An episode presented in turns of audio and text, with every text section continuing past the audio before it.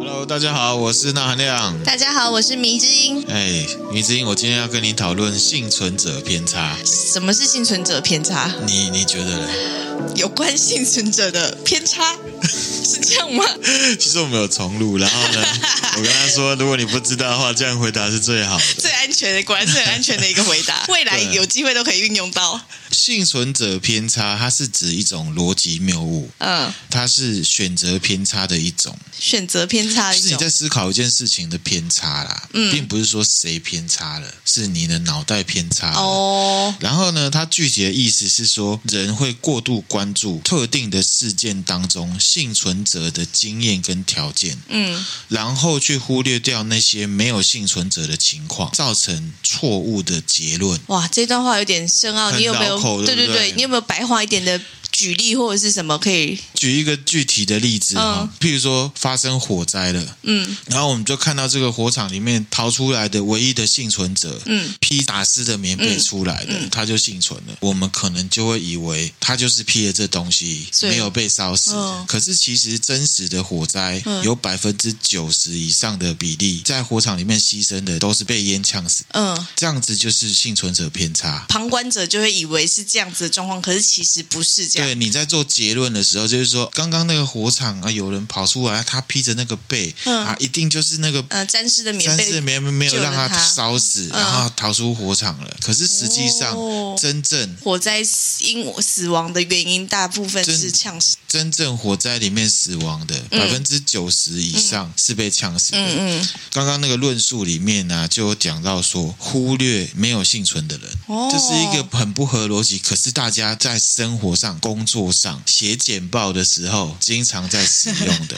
譬如说，老板就要求你去研究哦，那个哪个东西新的东西为什么成功，哦、然后就拼命去研究那个新的成功的东西。对，但他没有去研究没有成功的人为什么没成功。这个等一下我们再来讲。好啊，幸存者偏差的由来是怎么来的？哦，由来，嗯、由来来了哦，来了，有实验吗？有实验，有有有有实验。啊，其实没有实验的。哦、二次大战期间啊，嗯，美国一个哥伦比亚大学统计学的教授叫做沃德教授。沃德，对，他接受了美国海军的要求，嗯，要求他用统计方面的专业知识去来协助飞机应该要怎么样加强它的防护装甲，才能降低被炮火击落的几率。啊。啊，那个因为是打仗的时候嘛，二战的时候美军有参战嘛，对，他们的轰炸机出去，其实回来十架出去可以回来两架就很厉害，哇，几率很低耶。嗯、对，嗯，炮火很猛烈，一直打，一直打，一直打，这样子。沃德教授他就针对了这个盟军，就是他们现在所有的数据攻击后的所有的相关数据资料进行分析跟研究。他的结论是应该要强化飞机发动机的装甲。嗯，看一下这个是飞机中弹的状况。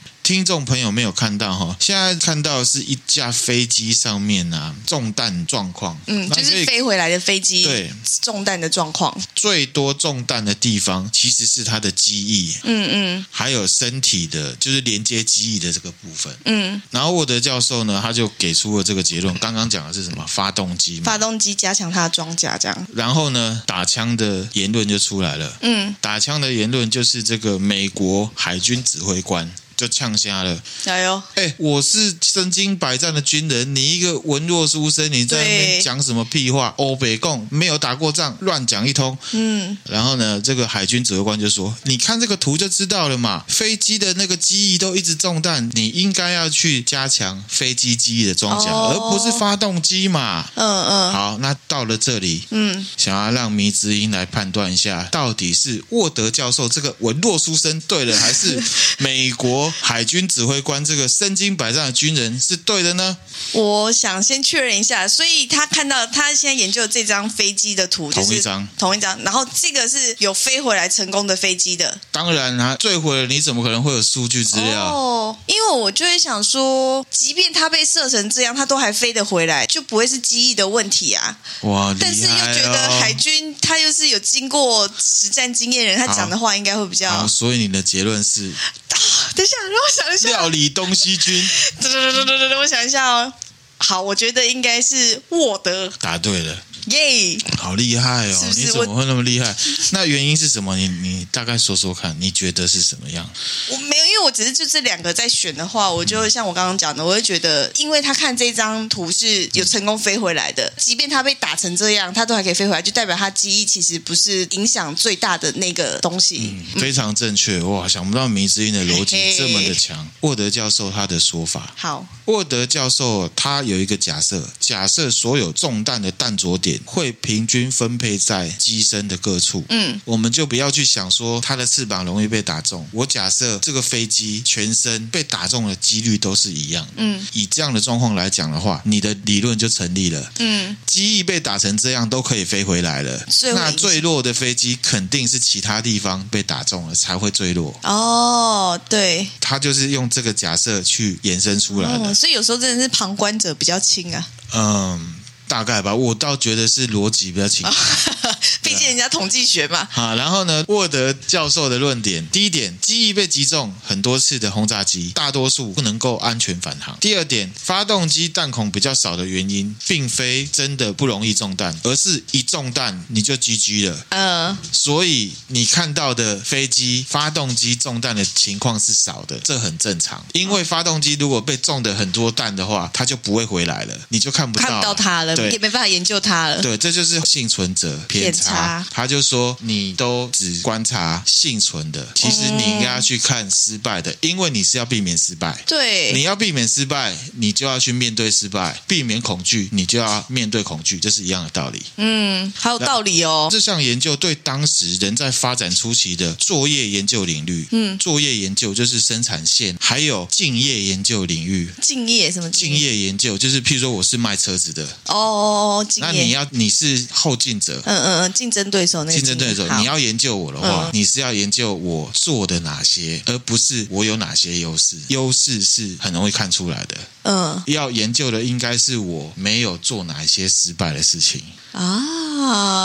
可是现在普遍大家都会是说，哎，他为什么成功？都去研究。其实现在的逻辑都反过来了，嗯，那是因为前一阵子一种学说非常的流行，嗯，叫做成功学，非常的冠冕堂皇，对不对？哦，成功学后来被不正当的利用之后，就是抄袭跟模仿，嗯，所以我现在看到一个东西成功了，我就所有人抄他，一窝蜂都下去抄它。可是真的抄它就成功吗？没有啊。成功如果可以复制的话，这世界上百分之八十人都是成功的。如果这世界上百分之八十都是成功的话，那还叫成功吗？金句，这是今天的金句。这是我自己个人的观点了哈。如果成功可以复制的话，那就是有百分之八十的人会成功。嗯、那如果百分之八十的人会成功，这还叫成功吗？你干嘛复复？因为我觉得是京剧，太太有印，那个 太震撼了。嗯，我现在来讲，就是说，如果照这个偏差的逻辑来看，其实这个逻辑是很清楚了，可是大家都搞混了，嗯、都忽略、忽视，都没有真正去想啊。我要讲的是，如果真的照这个偏差的逻辑来看的话，嗯，关于学习案例分析，还有别人成功的原因，嗯，其实你要研究是失败的原因，而不是去研究别人为什么成功，嗯，然后再讲的厚黑一点，嗯，世界上我不敢说百分之百的成功人士或成功企业，他成功的原因他自己也不知道是什么，就算成功了，他也知道他成功的原因。